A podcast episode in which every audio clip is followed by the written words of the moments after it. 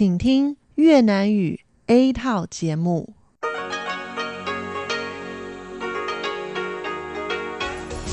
Đây là Đài Phát thanh Quốc tế Đài Loan RTI.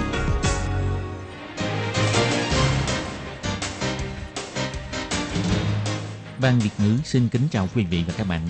Đây là chương trình Việt ngữ Đài Phát thanh RTI được truyền đi từ Đài Loan.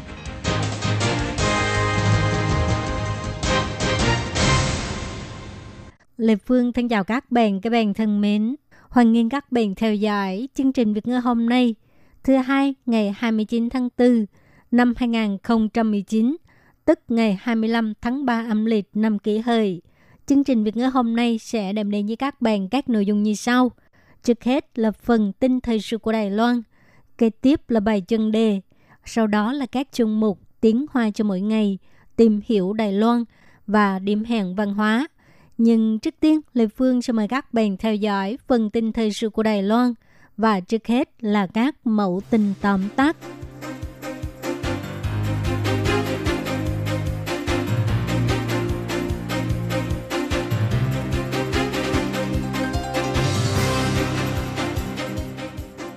Du học sinh Trung Quốc Lý Gia Bảo xin giấy phép cư trú dài hạn với lý do tị nạn chính trị.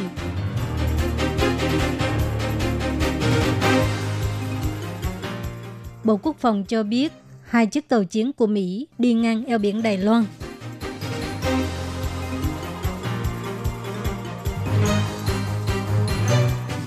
Đến Đài Loan trả lời phỏng vấn cho đài RTI, Lâm Vinh Cơ cho hay người Đài Loan nên nhìn kinh nghiệm của tôi.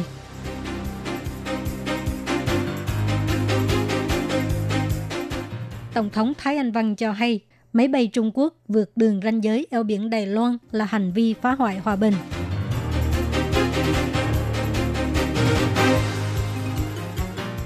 Các ca sĩ Đài Loan sẽ biểu diễn ca nhạc tại thành phố New York vào tháng 8.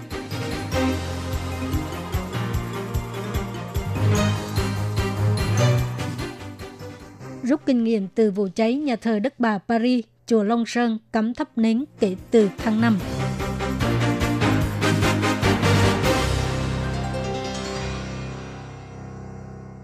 Sinh viên Trung Quốc Lý Gia Bảo đang theo học trường Đại học Khoa học Kỹ thuật Dược khoa Gia Nam, nộp đơn xin giấy phép cư trú dài hạn với lý do tị nạn chính trị.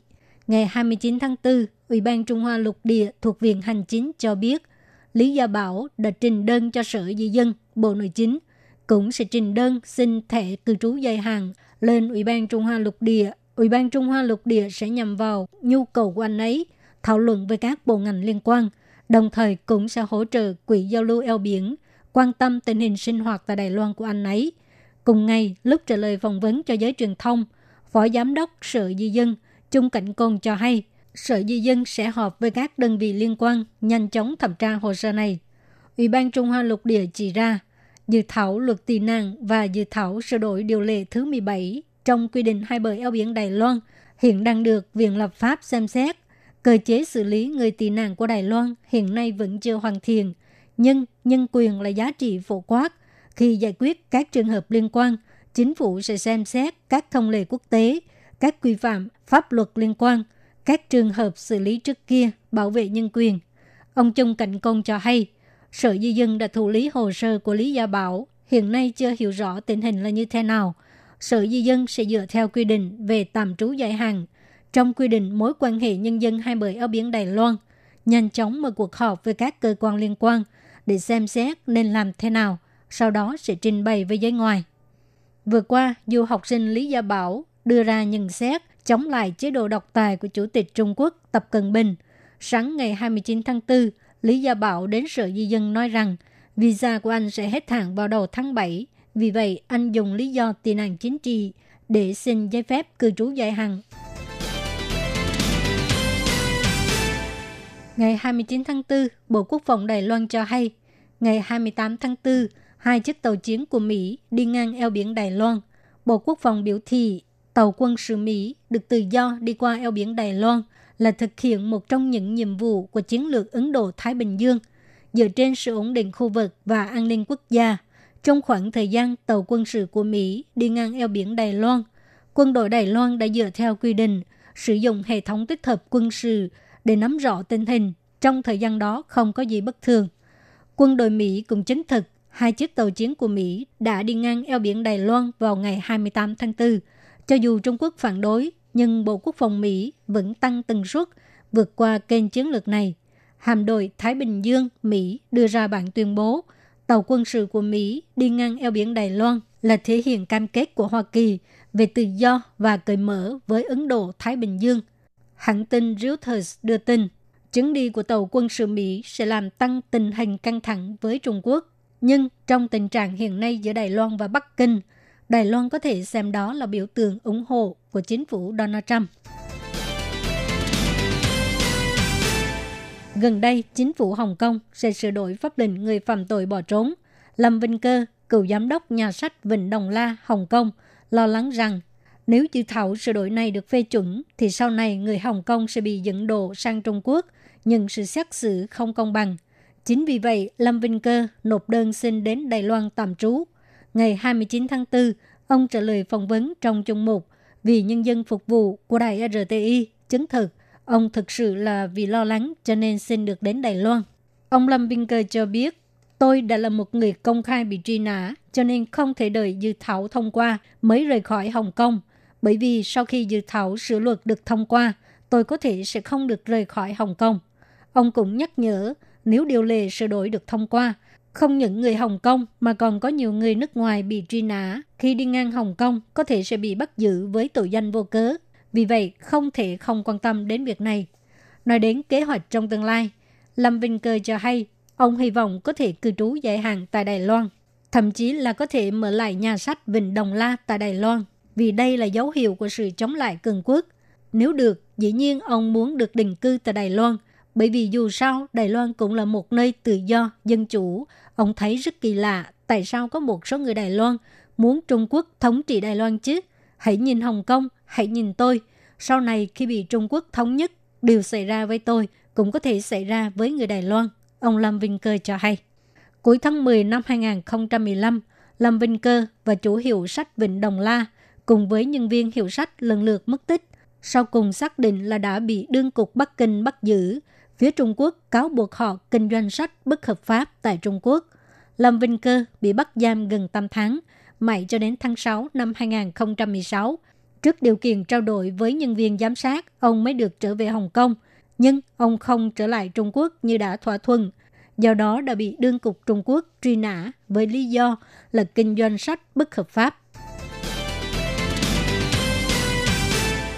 Tối ngày 28 tháng 4, Tổng thống Thái Anh Văn đi dự lễ bàn giao hội trưởng Hội ủng hộ Tiểu Văn tại thành phố Đài Trung. Bà cho biết đường trung tuyến, tức là đường ranh giới trên eo biển Đài Loan, là chỉ tiêu hòa bình của Đài Loan. Máy bay Trung Quốc vượt qua đường ranh giới eo biển Đài Loan là phá hoại hiện trạng hòa bình. Muốn giữ đường trung tuyến eo biển Đài Loan là không thể do dự. Nếu có ý đồ vượt qua đường ranh giới thì sẽ cưỡng chế rời khỏi nơi này. Đối với cuộc bầu cử tổng thống năm 2020, Tổng thống Thái Anh Văn cho hay, bây giờ là thời điểm quan trọng nhất. Có một số người lo lắng rằng nếu công trình cơ sở không thể tiếp tục, thì Đài Loan sẽ không có thực lực để tiến về phía trước. Vì vậy, chính phủ đã tạo ra nền tảng thì phải tiếp tục làm cho Đài Loan tốt hơn. Tổng thống biểu thị trong 3 năm qua, Trung Quốc đe dọa Đài Loan rất nhiều lần, nhưng bà không bao giờ nhường bước, cũng không chấp nhận một nước hai chế độ. Máy bay Trung Quốc xuyên vượt đường trung tuyến bà ra lệnh rời khỏi ngay lập tức. Điều này rất quan trọng vì đường trung tuyến eo biển Đài Loan là chỉ tiêu hòa bình của Đài Loan. Vượt qua đường ranh giới này là phá hoại hiện trạng hòa bình, cho nên muốn giữ đường ranh giới là không thể do dự. Tổng thống Thái Anh Văn còn cho biết, cộng đồng quốc tế không có ai nói bà là người gây ra phiền phức. Bà đại diện nhân dân Đài Loan nói ra sự quyết tâm của người Đài Loan. Điều mà người Đài Loan mong muốn là hiện trạng độc lập chủ quyền – cuộc sống tự do, dân chủ, tôn nghiêm, được cộng đồng xã hội ủng hộ.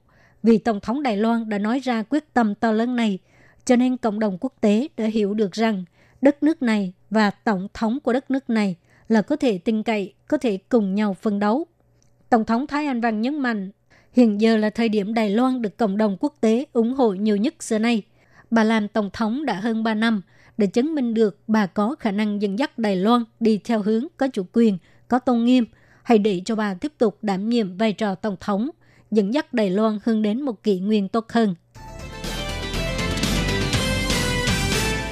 Đêm âm nhạc Đài Loan trong khuôn khổ lễ hội âm nhạc Summer Stay tại công viên trung tâm ở thành phố New York sẽ được diễn ra vào ngày 3 tháng 8. Các ca sĩ tham gia diễn xuất bao gồm Vàng Phương, Trần Huệ Đình, ca sĩ người dân nguyên trú A Bảo, vân vân. Các ca sĩ này đều có phong cách và theo đuổi dòng nhạc khác nhau. Đến lúc ấy, người dân địa phương sẽ có cơ hội thưởng thức phong cách đa dạng của âm nhạc Đài Loan. Lễ hội âm nhạc Summer Stay là lễ hội âm nhạc miễn phí được diễn ra trong mùa hè, có quy mô lớn nhất của thành phố New York và thường mời các ca sĩ nổi tiếng có phong cách đa dạng đến biểu diễn. Đài Loan là nước châu Á đầu tiên nhận được giấy mời của ban tổ chức. Vừa qua, ban tổ chức công bố Đêm âm nhạc Đài Loan lần thứ tư sẽ được diễn ra vào lúc 6 giờ tối ngày 3 tháng 8 tại công viên trung tâm thành phố New York. Danh sách tham gia diễn xuất là những ca sĩ thực lực. Ban tổ chức cho hay, năm nay các ca sĩ được mời tham gia biểu diễn có thể thỏa mãn thị giác và thính giác của khán giả. Có nhiều người khi đến chùa cúng thường thích thắp nến tượng trưng chiếu sáng cho tương lai. Nhưng vừa qua, nhà thờ Đức Bà Paris bị cháy. Hơn nữa, nhận thức về bảo vệ môi trường đang được nâng cao. Cho nên chùa Long Sơn Đài Bắc, Lộn San Sư tuyên bố kể từ tháng 5 cấm sử dụng nến và cũng sẽ không băng nến. Hình ảnh những cây đèn sáp màu đỏ được bày bán trong chùa Long Sơn Đài Bắc sẽ đi vào lịch sử. Chùa Long Sơn dán một thông báo cho biết, do vừa xảy ra vụ cháy nhà thờ Đức Bà Paris, thêm vào đó là ý thức bảo vệ môi trường đang được nâng cao, cho nên dự tính kể từ tháng 5 sẽ không sử dụng giá đèn nến nữa. Người dân có cách nhìn khác nhau đối với việc này. Ông Lâm cho biết, thật là đáng tiếc, đèn sáp là đèn bình an mà. Còn ông Khưu thì tán thành cách làm này. Ông cho biết, Thật sao, tôi rất tán thành cách làm này của chùa Long Sơn. Chỉ cần một nén nhang, môi trường tốt hơn trước kia rất nhiều. Chùa Long Sơn hưởng ứng bảo vệ môi trường. Năm 2000, ngừng đốt vàng mã. Năm 2015, giảm lượng lò đốt vàng mã từ 7 lò xuống còn 3 lò. Năm 2017, chỉ để lại một lư hương quan âm. Tín đồ đen cúng chỉ cần cầm một nén nhang. Và lần này không những không bán đèn sáp mà còn cấm thắp nến kể từ tháng 5 chùa Long Sơn sẽ có phương án thay thế hay không? Ban quản lý đền thờ đang suy nghĩ nên làm thế nào. Xóm trưởng cho rằng có thể thay thế bằng đèn nến điện tử. Xóm trưởng xóm phu dân khu vực Vạn Hoa, thành phố Đài Bắc, ông Phạm Thiêm Thành cho hay. Nói thật là đôi khi sáp chạy xuống bàn rất là khó lau chùi, cho nên nếu ban quản lý dùng đèn nến điện tử thay thế thì cũng hay, vừa phù hợp với thời đại lại vừa có thể bảo vệ môi trường bất kể là ban quản lý đền thờ sẽ dùng phương pháp nào để thay thế. Nhưng kể từ tháng 5, khi đến chùa Long Sơn chỉ được thắp nhang cung bái, thắp nến đã trở thành ký ức.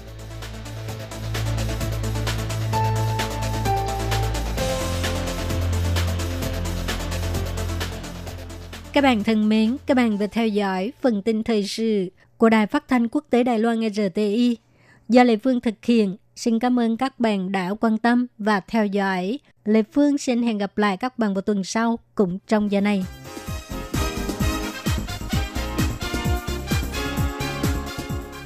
Xin chào quý vị và các bạn thính giả thân mến.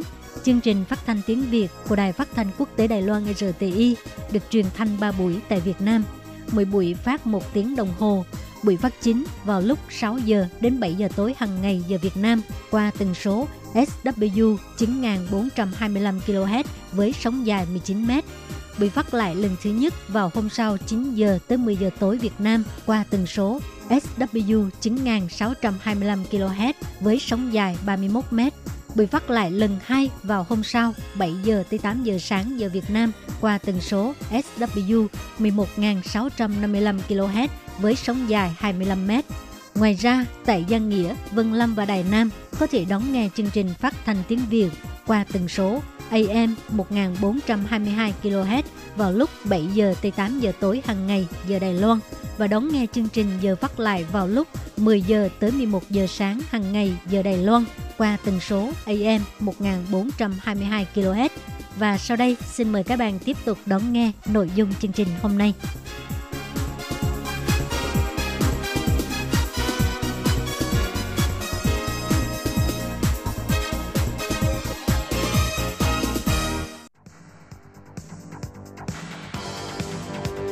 Đây là đài phát thanh quốc tế Đài Loan RTI, truyền thanh từ Đài Loan.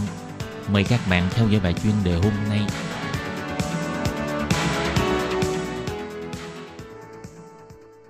Thúy Anh xin kính chào quý vị và các bạn. Chào mừng các bạn đến với bài chuyên đề ngày hôm nay. Chuyên đề hôm nay có chủ đề là Ukraine chọn nghệ sĩ hài làm tổng thống là hài kịch hay bi kịch? Và sau đây mời các bạn cùng lắng nghe nội dung chi tiết của bài chuyên đề này.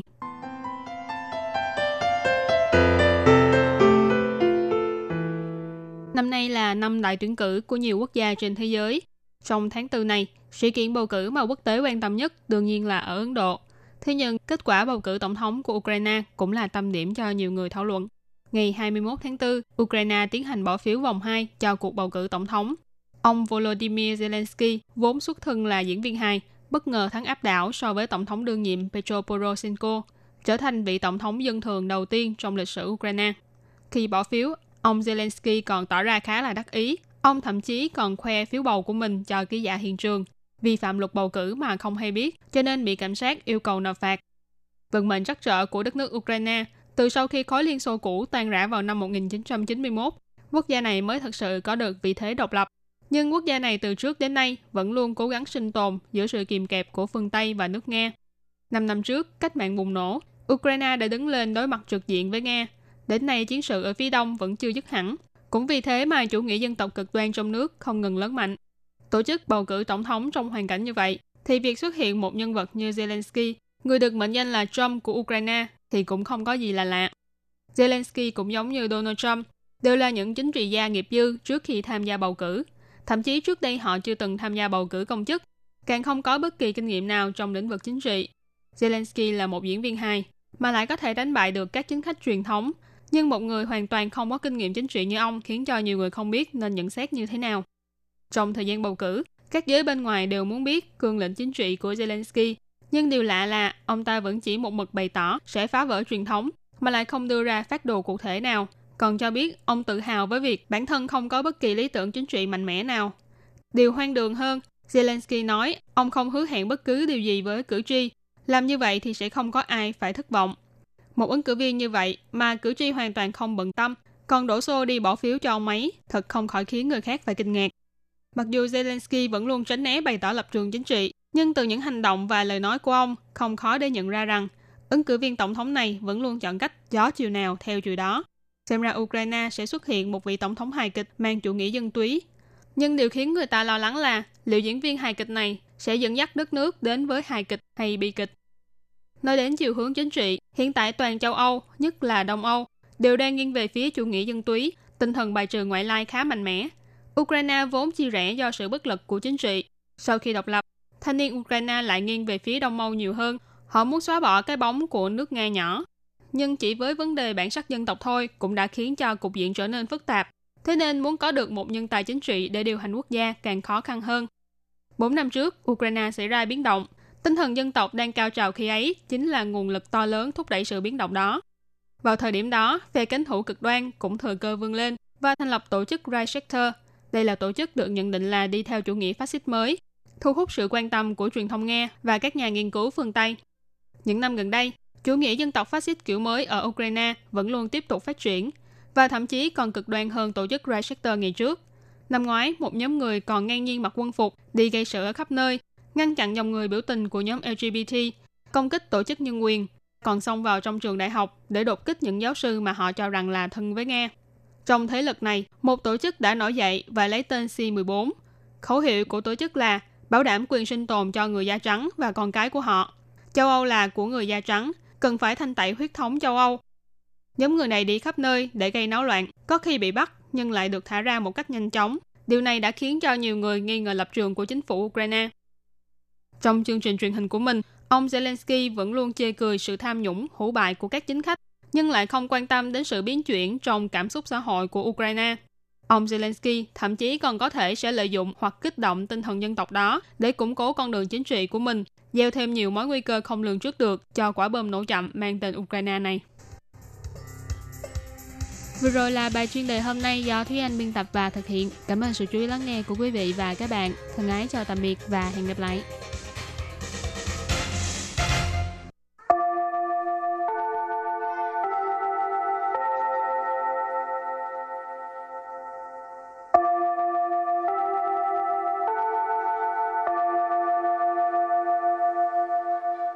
Xin mời quý vị và các bạn đến với chuyên mục Tiếng Hoa cho mỗi ngày do Lệ Phương và Thúy Anh cùng thực hiện.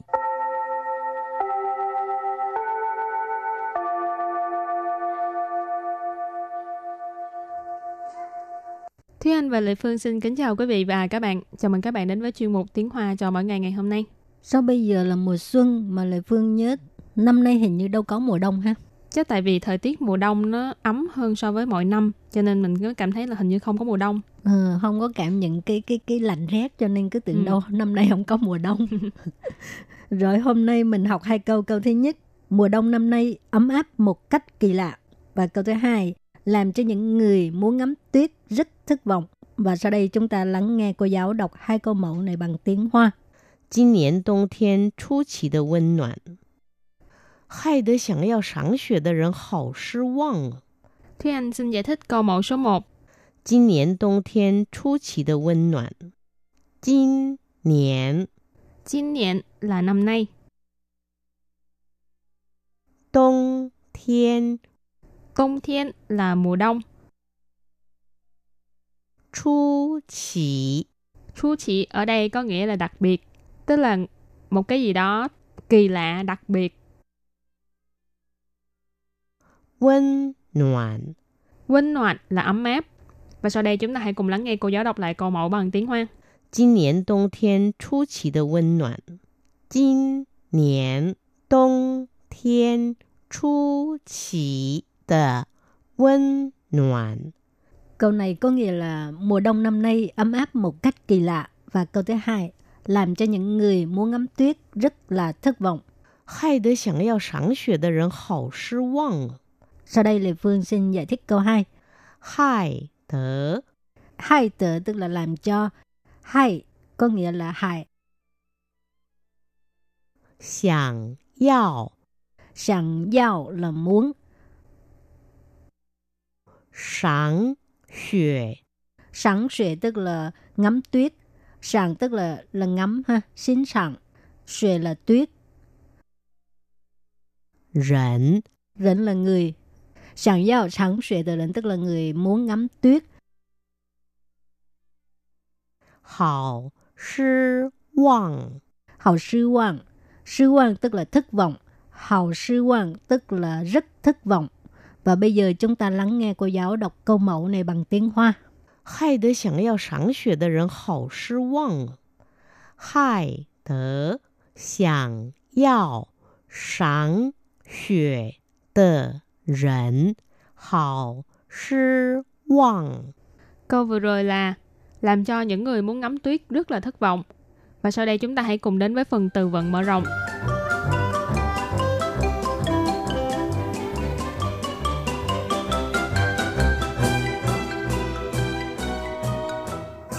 Xia xuệ, xia xuệ. Xia xuệ nghĩa là tuyết rơi. 雪景，雪景， Xuế trình tức là phong cảnh tuyết rơi. 雪白，雪白， Xuệ bãi tức là trắng như tuyết. 白雪公主，白雪公主， Bãi xuệ công chủ tức là công chúa Bạch Tuyết. Công chủ là công chúa. Chắc ai cũng à, có có coi cái phim này ha. Tuổi thơ không bao giờ quên được công chúa Bạch Tuyết và bảy chú lùn. Và sau đây chúng ta hãy cùng đặt câu cho những từ vựng mở rộng. Từ đầu tiên là xa xuệ. Xa xuệ nghĩa là tuyết rơi. 你们那里冬天时会下雪吗？你们那里冬天时会下雪吗？Câu này có nghĩa là ở chỗ các bạn mùa đông có tuyết rơi không? Nì mình là từ chỉ đối phương nhưng ở số nhiều. Ở đây mình dịch là các bạn. Na lì là ở đó, cho nên nì mến na lì nghĩa là ở chỗ các bạn. Tông thiên là mùa đông, sử là khi nào đó. Cho nên tông thiên sử là khi mùa đông, khuy là sẽ, xa xuệ là tuyết rơi, ma là từ nghi vấn đặt ở cuối câu. Cho nên câu này ghép lại là ở chỗ các bạn mùa đông có tuyết rơi không? Rồi và đặt câu cho từ tiếp theo, suy chỉnh tức là phong cảnh tuyết rơi. Đông thiên de xuế chỉnh, thái mei le, 我喜欢冬天。冬天的水景太美了，我喜欢冬天。 Câu này có nghĩa là phong cảnh tuyết rơi mùa đông quá đẹp, mình thích mùa đông. Tôn thiên có nghĩa là mùa đông. Suối trình tức là phong cảnh tuyết rơi. Thay mày là tức là quá đẹp ha. Mày có nghĩa là đẹp. Thay mày, thay là cái từ nhấn mạnh cho cái uh, tính từ đẹp. Wo xì hoan tôn thiên có nghĩa là mình thích mùa đông, tôi thích mùa đông. Sì hoan tức là thích. Và đặt câu cho từ kế tiếp là xuề bãi, nghĩa là trắng như tuyết. Xin nhãng tử y sân xuề bãi tờ hôn sa, xiang trưng trở thuần chế cao quầy tờ chi trí. Xin nhãng tử y sân xuề bãi tờ hôn sa, xiang trưng trở thuần chế cao quầy tờ chi trí. Câu này có nghĩa là chiếc váy cưới màu trắng trên người cô dâu tượng trưng cho khí chất thuần khiết và cao quý. Xin nhãn dự là cô dâu, huân sa là váy cưới, xuề bãi là trắng như tuyết, cho nên y sinh xuề bãi tờ huân sa là một chiếc áo, một chiếc váy cưới trắng như tuyết. Xiang trân, xiang trân nghĩa là tượng trưng. Chuẩn chế, chuẩn chế là thuần khiết. Cao quý là cao quý. Chi trị là khí chất. Cho nên câu này ghép lại là chiếc váy cưới trắng như tuyết trên người cô dâu, tượng trưng cho khí chất thuần khiết cao quý. Rồi bây giờ đặt câu cho từ cuối cùng, Bái Xuệ Công Chủ, tức là công chúa Bạch Tuyết. 你一定听过白雪公主的故事吧？你一定听过白雪公主的故事吧？Câu này có nghĩa là bằng chắc chắn là đã nghe qua câu chuyện công chúa Bạch Tuyết chứ gì? Nì ở đây là bạn ha, dịch là bạn. Ý tin là chắc chắn, thiên cua tức là nghe qua. Bãi 水 Công Chủ tức là Công Chúa Bạch Tuyết. Cụ sự là câu chuyện. Bà, cái này là trợ từ đặt ở ờ, cuối câu. Cái này là suy đoán ha. Nì ý tin thiên của công Chủ từ Cụ sự bà. Bạn chắc chắn là đã nghe qua câu chuyện Công Chúa Bạch Tuyết chứ gì. Và sau đây chúng ta hãy cùng ôn tập lại hai câu mẫu của ngày hôm nay.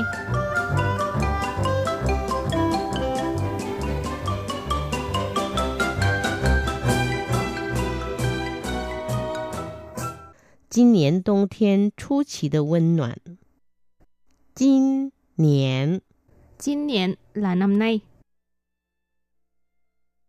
冬天 冬thiên là mùa đông. 出奇 Chu chỉ ở đây có nghĩa là đặc biệt, tức là một cái gì đó kỳ lạ, đặc biệt.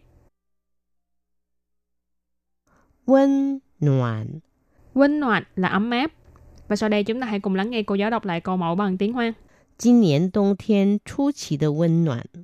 今年冬天出奇的温暖。 Câu này có nghĩa là mùa đông năm nay ấm áp một cách kỳ lạ. Và câu thứ hai, làm cho những người muốn ngắm tuyết rất là thất vọng. 害得想要赏雪的人好失望啊！ Sau đây Lê Phương xin giải thích câu 2. 害 tớ. Hại tớ tức là làm cho. Hại có nghĩa là hại. Sàng yào. Sàng yào là muốn. Sáng xuệ. Sáng xuệ tức là ngắm tuyết. Sàng tức là là ngắm ha, xin sàng. Xuệ là tuyết. Rẫn. Rẫn là người, Sẵn giao sẵn xuệ de lần tức là người muốn ngắm tuyết. Hào sư vọng Hào sư vọng Sư vọng tức là thất vọng. Hào sư vọng tức là rất thất vọng. Và bây giờ chúng ta lắng nghe cô giáo đọc câu mẫu này bằng tiếng Hoa. Hai đứa sẵn giao sẵn xuệ de rần hào sư vọng. Hai đứa sẵn giao sẵn xuệ de 人 hào sư vọng. Câu vừa rồi là làm cho những người muốn ngắm tuyết rất là thất vọng. Các bạn thân mến, bài học hôm nay đến đây xin tạm chấm dứt. Cảm ơn các bạn đã đón nghe. Bye bye. Bye bye.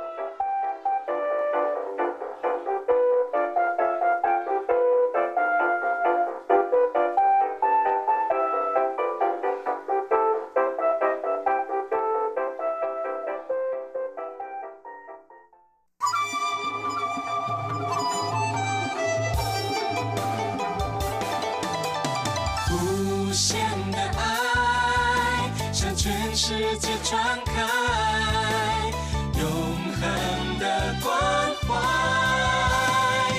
来自台湾之音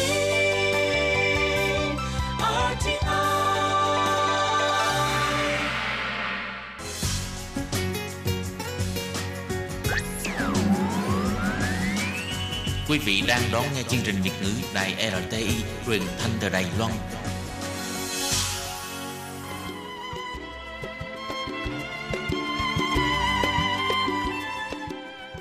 Xin mời quý vị đến với chuyên mục Tìm hiểu Đài Loan. Chuyên mục này giới thiệu về con người và đất nước Đài Loan. Hoan nghênh đón nghe.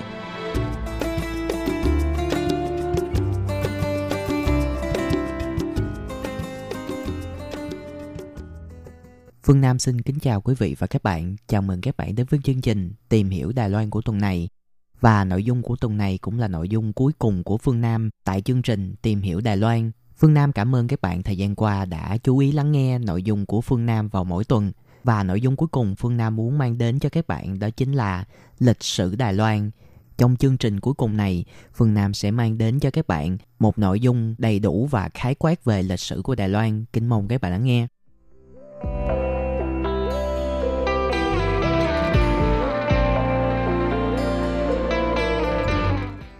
Khoảng năm 3000 trước công nguyên, văn hóa Đại Bổn Khang thuộc thời đại đồ đá mới đột ngột xuất hiện và được truyền bá nhanh chóng ra các vùng ven biển của hòn đảo. Các di chỉ của nền văn hóa này có đặc trưng là các đồ gốm có đường vân, rìu đá được đánh bóng với đầu rìu làm bằng đá phiến. Các cư dân trồng lúa và kê, song cũng phụ thuộc rất nhiều vào việc đánh bắt và các loại hải sản. Hầu hết các học giả tin rằng nền văn hóa này không có nguồn gốc từ người Trường Tân mà được đưa đến qua eo biển bởi những người là tổ tiên của người dân tộc Đài Loan hiện nay. Họ nói các ngôn ngữ Nam đảo thời kỳ đầu, một số người sau đó đã được di cư từ Đài Loan đến các hòn đảo ở Đông Nam Á và sau đó ra khắp các Thái Bình Dương và Ấn Độ Dương. Nhóm ngôn ngữ Mã Lai Đa, đảo này được nói trên một khu vực rộng lớn từ Madagascar đến Hawaii, đảo Phục Sinh và New Zealand, song chỉ tạo thành một nhánh của ngữ hệ Nam đảo. Cách nhánh khác của ngữ hệ này chỉ được tìm thấy tại Đài Loan. Kế thừa văn hóa Đại Bổn Khang là một loại các nền văn hóa khác trên khắp hòn đảo, bao gồm văn hóa Đại Hồ và văn hóa Doanh Bộ. Đầu sắc đã xuất hiện từ lúc bắt đầu thời công nguyên trong những nền văn hóa như Điểu Tùng.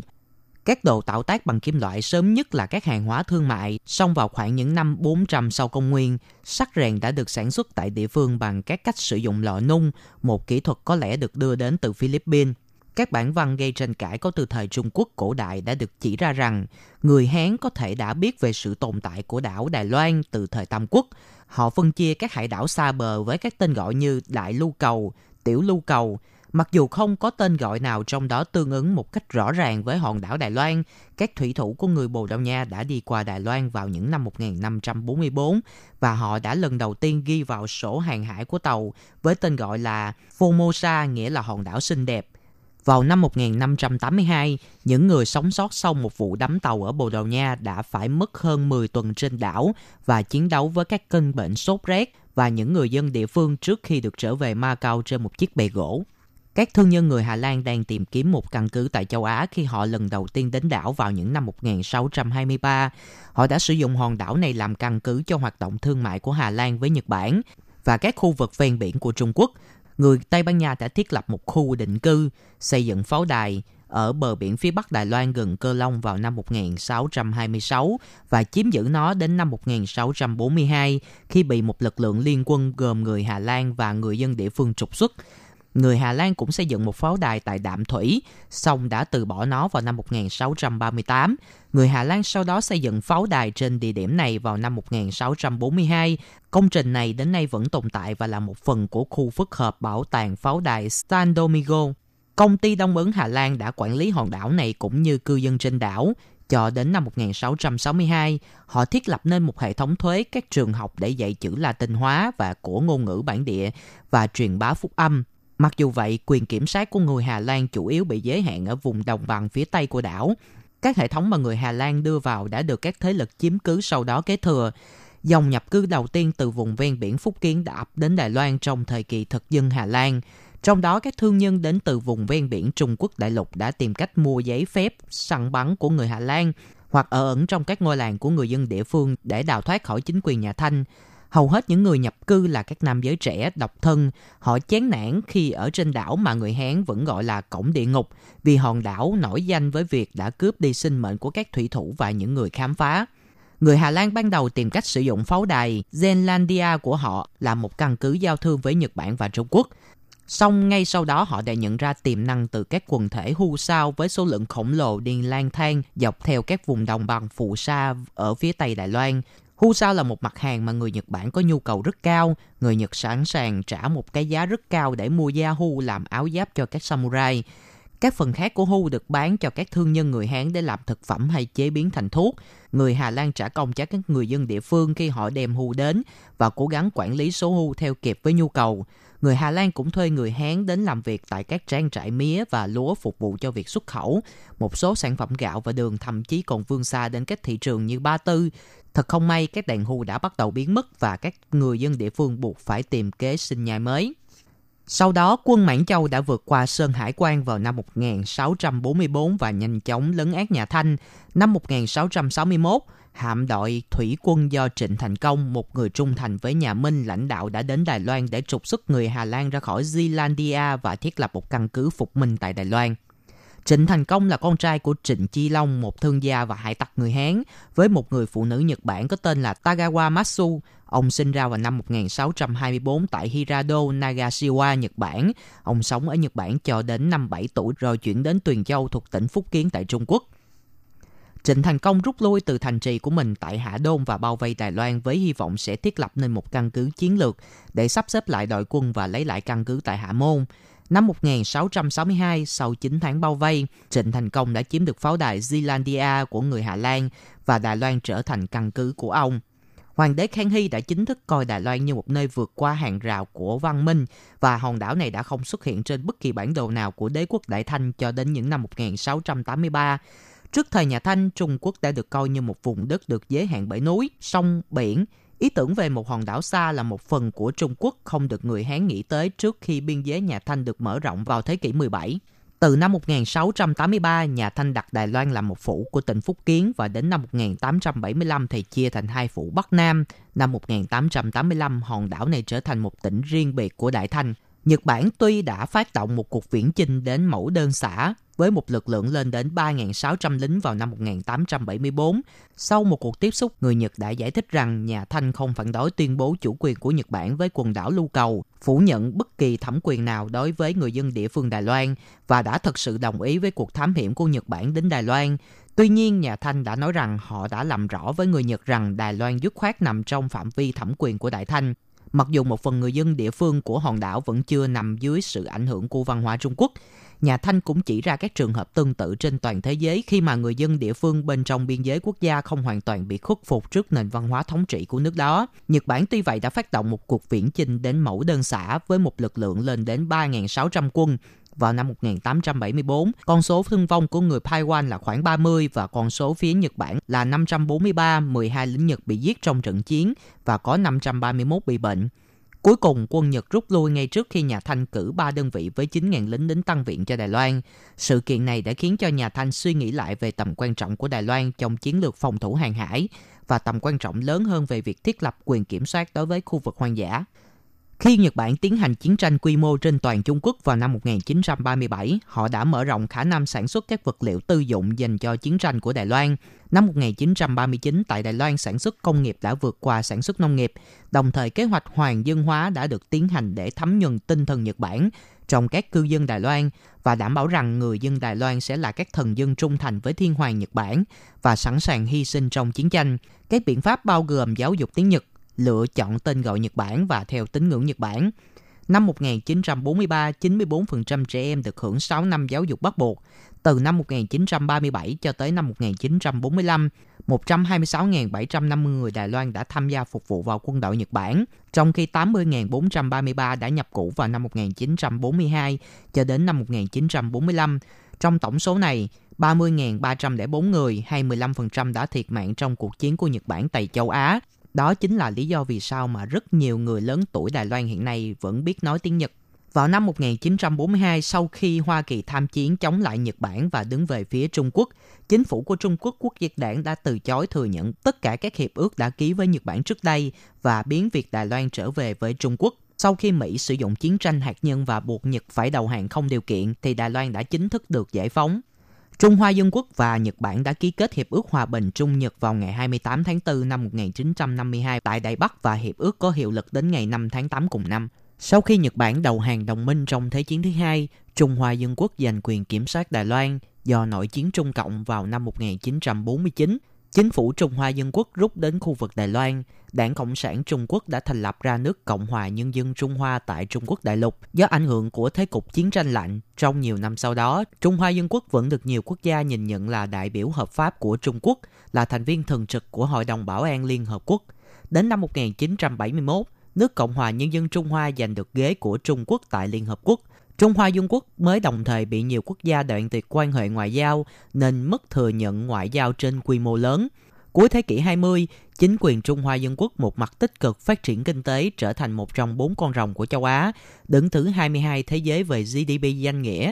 Một mặt triển khai cải cách dân chủ từ quốc gia chuyên chế do Trung Quốc quốc dân đảng bá quyền phát triển thành quốc gia tuyển cử trực tiếp, dân chủ đa đảng, hưởng mức độ cao về tự do báo chí, chăm sóc sức khỏe, giáo dục công cộng, tự do kinh tế và phát triển văn hóa. Hiện tại địa vị chính trị của Trung Hoa Dân Quốc tồn tại trên tranh luận, bắt nguồn từ quan hệ hai bờ eo biển Đài Loan sau khi chính phủ Trung Hoa Dân Quốc rút đến Đài Loan nhiều lần chiếu theo hiến pháp chủ trương bản thân có chủ quyền hoàn toàn với Trung Quốc. Từ năm 1992 trở đi, chính phủ không còn đưa phản công đại lục làm mục tiêu chính trị.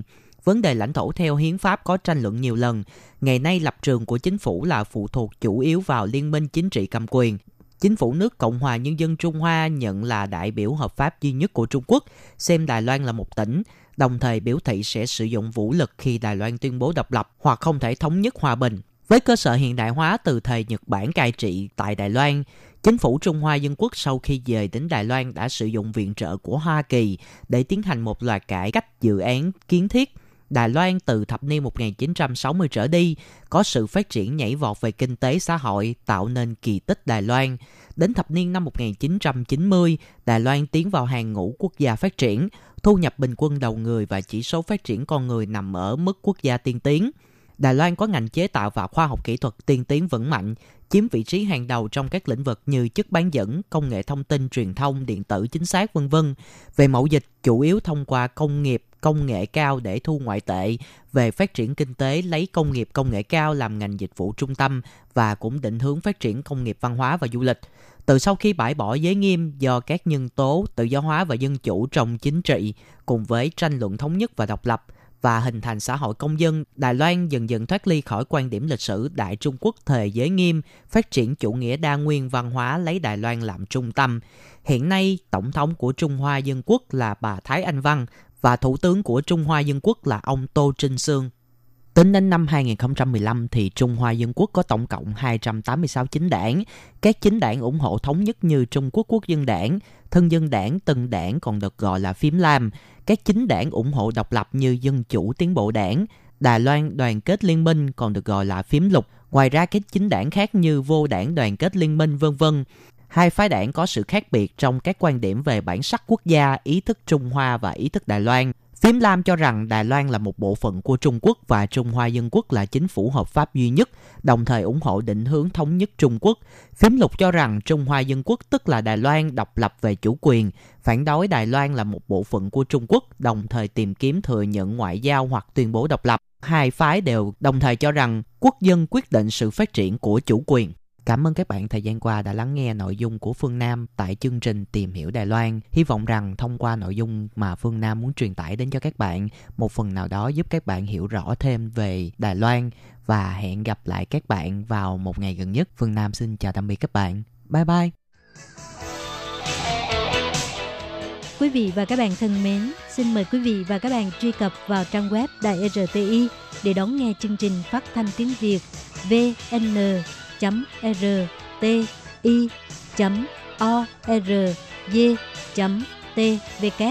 và cũng có thể truy cập FB fanpage của Ban Việt ngữ RTI tiếng Việt.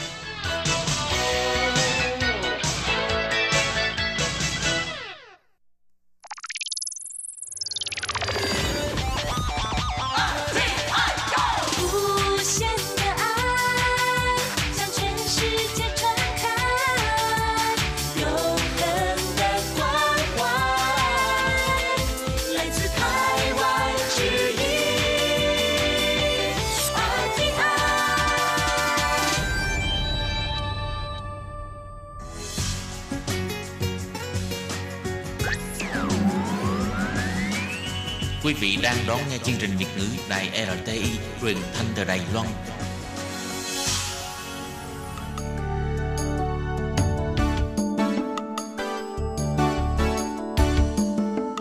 Chào mừng quý vị đến với chương mục Điểm hẹn văn hóa do Khiết Nhi phụ trách.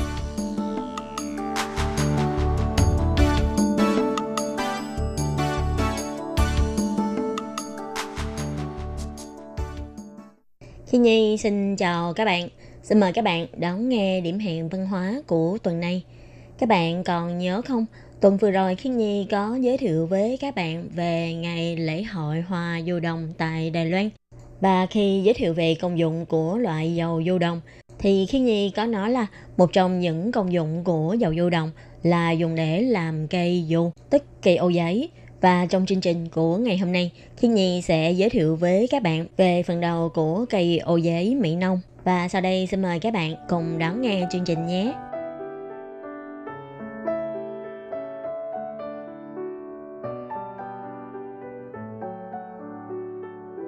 Các bạn biết không, Mỹ Nông là một thị trấn nhỏ non sông nước biếc tại thành phố Cao Hùng. Trong thị trấn Mỹ Nông có 80% là người khách gia sinh sống, Ngày nay, thị trấn xinh đẹp này vẫn tràn đầy bản sắc của người khách gia và là thị trấn còn lưu giữ lại bản sắc văn hóa người khách gia hoàn chỉnh nhất tại Đài Loan hiện nay. Ô giấy Mỹ Nông là một trong những đặc sắc văn hóa tại đây. Cây ô hay cây dô này là một vật dụng dùng hàng ngày trước đây của người khách gia, nhưng nó còn mang ý nghĩa chúc phúc may mắn hạnh phúc. Trong tiếng khách gia, ô giấy dầu, dầu có âm đọc giống dù là có, Giấy có âm đọc giống chữ con trong con cái hay có con trai. Qua đây cho thấy được tinh thần mong muốn có con trai để tiếp nối hương hỏa của người khách gia. Và trong chữ ô, tức âm Hán Việt là tán, thì trong chữ viết này có bốn chữ nhân, ngụ ý rằng trong ngôi nhà có rất nhiều con cháu. Trong tập tục truyền thống, khi con trai đủ 16 tuổi, sẽ được làm lễ thành niên và những đứa con trai này sẽ được tặng cây ô giấy dầu – ngụ ý rằng người con trai đó đã thành niên. Còn con gái khi đi lấy chồng cũng sẽ được tặng một cặp dù, ngụ ý đoàn viên, viên mãn hay sớm sinh quý tử. Đây chính là ý nghĩa truyền thống của cây ô giấy dầu của người khách gia. Nếu truy về nguồn gốc của cây ô giấy, thật ra cây ô giấy được sử dụng từ thuở rất lâu đời trước đây tại Trung Hoa cổ đại. Một trong những truyền thuyết về phát minh của cây ô trong thời cổ đại là do Vân Thị, vợ của ông Lỗ Ban phát minh ra. Vì lúc đó bà thấy chồng bà thường xuyên phải đi làm xa và thường xuyên phải giải nắng dầm mưa. Cho nên bà muốn có thể phát minh ra một công cụ có thể che nắng che mưa cho chồng bà. Và đồng thời, công cụ này có thể mở ra khi cần dùng và thu lại khi không cần dùng đến, để cho chồng bà có thể tiện mang đi. Và trong thời kỳ đó, cây ô này được làm bằng tre. Công cụ che nắng mưa này đã được trích dẫn trong nhiều điển tích như về chiếc xe của khổng tử phía trước có để một cây ô để che nắng mưa lúc ông đi chu du các nước. Mãi cho đến đời đường khi kỹ thuật làm giấy phát triển, giấy được dùng để sản xuất trong nhiều lĩnh vực khác nhau và ô giấy cũng là một trong số đó. Và người ta đã nghĩ ra nhiều cách để cải tiến, giúp giấy có thể chống thấm nước được. Và cũng từ thời nhà Đường, thói quen cũng như kỹ thuật chế tạo dù của Trung Hoa cổ đại được truyền đến các nước như Nhật Bản hay Triều Tiên. Và đến thế kỷ thứ 16 thì kỹ thuật làm dâu được truyền đến các nước châu Âu. Và đến khoảng năm 1747, cây ô đầu tiên được xuất hiện ở nước Anh. Theo cách nói của nhân gian thì do một người lái buôn người Anh đã mang cây dù này từ Trung Quốc vào Anh và từ đó được lưu truyền tại Anh.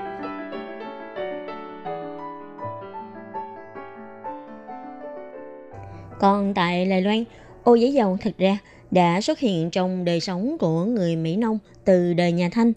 Nhưng kỹ thuật làm ô giấy phải đến thời kỳ Nhật Bản cai trị thì mới bắt đầu được đưa vào đây. Nếu nói về các giai đoạn phát triển của ô giấy tại Đài Loan thì có 3 giai đoạn chính. Giai đoạn đầu tiên là giai đoạn mới được đưa vào vào khoảng năm 1924 cho đến năm 1960. Vào năm 1924, ông Ngô Chấn Hưng và trợ lý Lâm A Quý đã học được kỹ thuật làm dù giấy tại Trù Châu, Quảng Đông.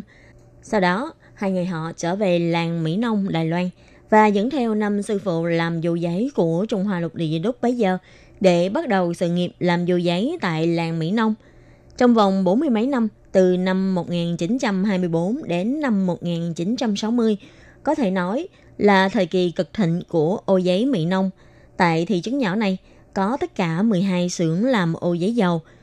Trong đó, xưởng làm dầu làm ô Quảng Trân Sương của sư phụ Huỳnh Ngọc Đường đến từ Trung Hoa lục địa, kết hợp với thân sĩ địa phương cổ Á Trân đã nổi tiếng một thời và kéo dài trong vòng 34 năm.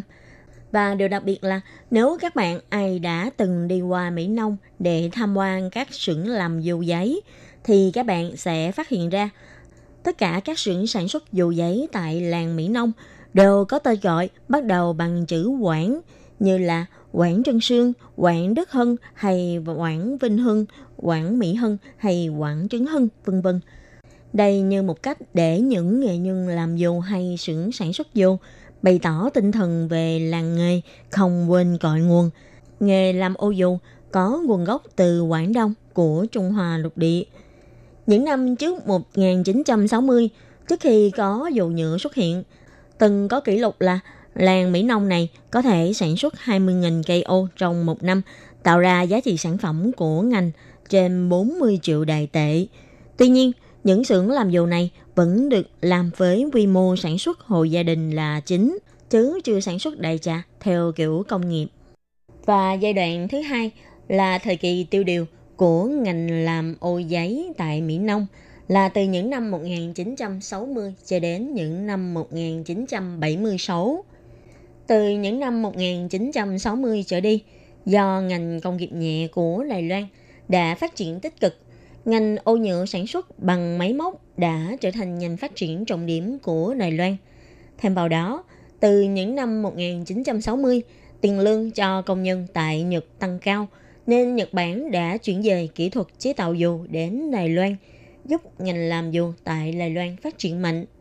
Đến năm 1986, ngành sản xuất xuất khẩu dù nhựa của Đài Loan đã lên đến con số hàng tỷ đài tệ và từ đó Đài Loan còn được gọi là vương quốc của những cây dù. Dưới sự phát triển của dù hiện đại, ngành sản xuất những cây dù truyền thống tại làng Mỹ Nông đã phải đối mặt với nguy cơ đóng cửa, như một xưởng sản xuất dù nổi tiếng là Quảng Tiến Thắng. Một ngày cũng chỉ sản xuất được khoảng 5 đến 6 cây ô. Nếu so với thời cực thịnh là một năm có thể sản xuất được cỡ khoảng 20.000 cây dù, thì vào thời điểm này họ chỉ có thể miễn cưỡng để duy trì sinh kế và tiếp tục duy trì nghề làm dù truyền thống trong một môi trường chung như thế đã nhanh chóng đẩy nghề làm dù giấy ô giấy tại làng Mỹ Nông vào thế suy thoái. Và giai đoạn phát triển thứ ba của cây ô giấy Mỹ Nông chính là từ sau năm 1976 cho đến nay. Đó là thời kỳ phục hưng của nghề làm ô giấy làng Mỹ Nông.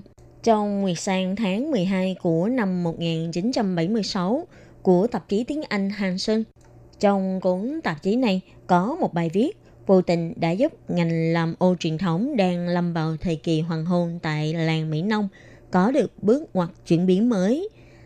Tạp chí này đã mời ông Lâm Hưởng Lân của xưởng ô Quảng Tiến Thắng làm nhân vật trang bị trong kỳ Nguyệt Sang này.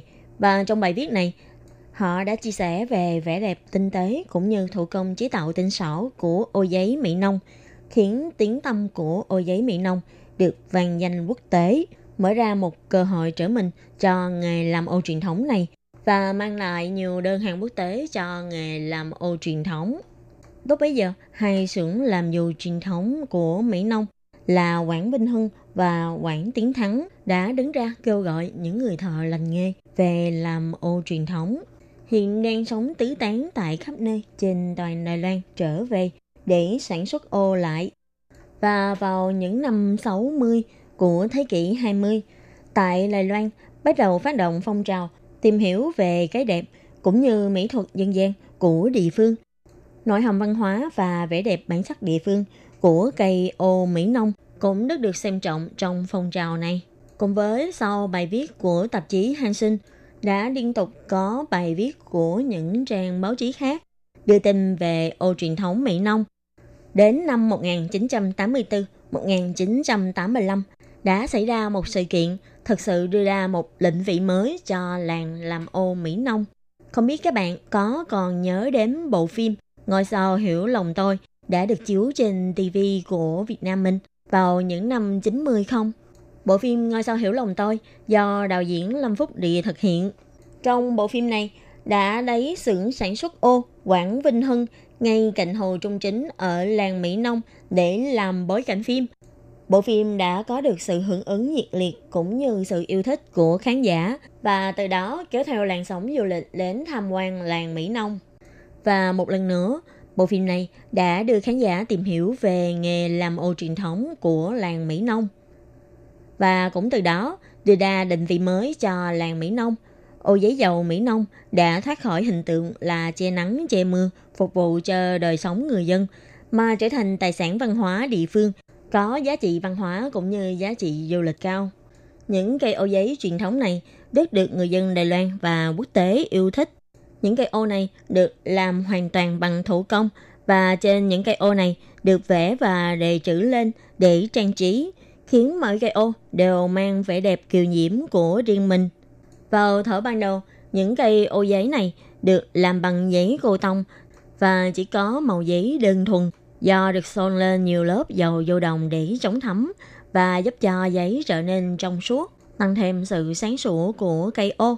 Nhưng đến năm 1973, họa sĩ nổi tiếng người Đài Loan, ông Lý Đăng Hoa, đã mở màn cho làn sóng trang trí cho ô giấy dầu, đưa hình ảnh chim chóc, hoa cỏ, mỹ nhân hay nhân vật tôn giáo, cảnh đẹp nông thôn vân vân vào trang trí lên ô giấy khiến những cây ô giấy dầu Mỹ Nông ngoài được làm khá tinh xảo, trên ô oh còn được tô điểm bằng rất nhiều họa tiết theo nhiều phong cách khác nhau, mở ra một thời đại sáng tác nghệ thuật mới của cây ô giấy và nhờ thế càng gia tăng tính trang trí cũng như tính nghệ thuật của cây ô giấy Mỹ Nông, nâng cao giá trị sưu tầm của cây ô này và cũng từ đó mở ra một mùa xuân mới cho cây ô giấy Mỹ Nông. Tuy ở Đài Loan không chỉ duy nhất có làng Mỹ Nông mới sản xuất ô giấy dầu. Nhưng đến đây, ô giấy dầu Mỹ Nông lại trở thành biểu trưng văn hóa của địa phương cũng như của Đài Loan nói chung. Trong nhiều dịp giao lưu về du lịch văn hóa với thế giới, ô giấy Mỹ Nông đều được sự ủng hộ nhiệt liệt của các bạn quốc tế. Ví dụ như vào ngày 26 tháng 4 năm 2019 vừa rồi, Hiệp hội Du lịch Đài Loan và Hiệp hội Du lịch nhập cảnh Đài Loan đã cùng tổ chức đoàn đại biểu đến Hàn Quốc quảng bá về hình ảnh du lịch Đài Loan với chủ đề là thị trấn du lịch của Đài Loan. Hy vọng có thể gia tăng du lịch giữa Đài Loan và Hàn Quốc để biến Đài Loan trở thành lựa chọn hàng đầu cho du khách Hàn Quốc. Trong đoàn đại biểu viếng thăm lần này gồm có 36 đơn vị như là chính quyền huyện Bình Đông hay chính quyền thành phố Cao Hùng hay các khu du lịch quốc gia cũng như là doanh nghiệp, các công ty du lịch hay khách sạn nhà hàng. Theo ông Huỳnh Di Bình, chủ nhiệm văn phòng đại diện của Cục Du lịch tại Seoul, thì năm nay Đài Loan muốn thông qua 40 thị trấn nhỏ điển hình của Đài Loan như các làng người khách gia hay những thành phố thích hợp sống chậm, giúp người Hàn Quốc hiểu thêm về các nguồn tài nguyên du lịch của Đài Loan, tăng cường động lực khai thác thị trường du lịch Đài Loan của các công ty du lịch Hàn Quốc. Và trong buổi lễ quảng bá đó, đoàn đại biểu Đài Loan đã có sắp xếp cho các nghệ nhân đến biểu diễn làm gạch hoa nghi lan cũng như vẽ ô giấy mỹ nông tại hiện trường. Các bạn thân mến, chương trình điểm hẹn văn hóa của tuần này với chủ đề về ô giấy Mỹ Nông do Khánh Nhi biên tập và thực hiện đến đây là kết thúc. Cảm ơn sự chú ý lắng nghe của quý vị và các bạn. Xin hẹn gặp lại các bạn vào chương trình kỳ sau với phần 2 về nghề làm ô giấy Mỹ Nông. Xin thân ái chào tạm biệt các bạn.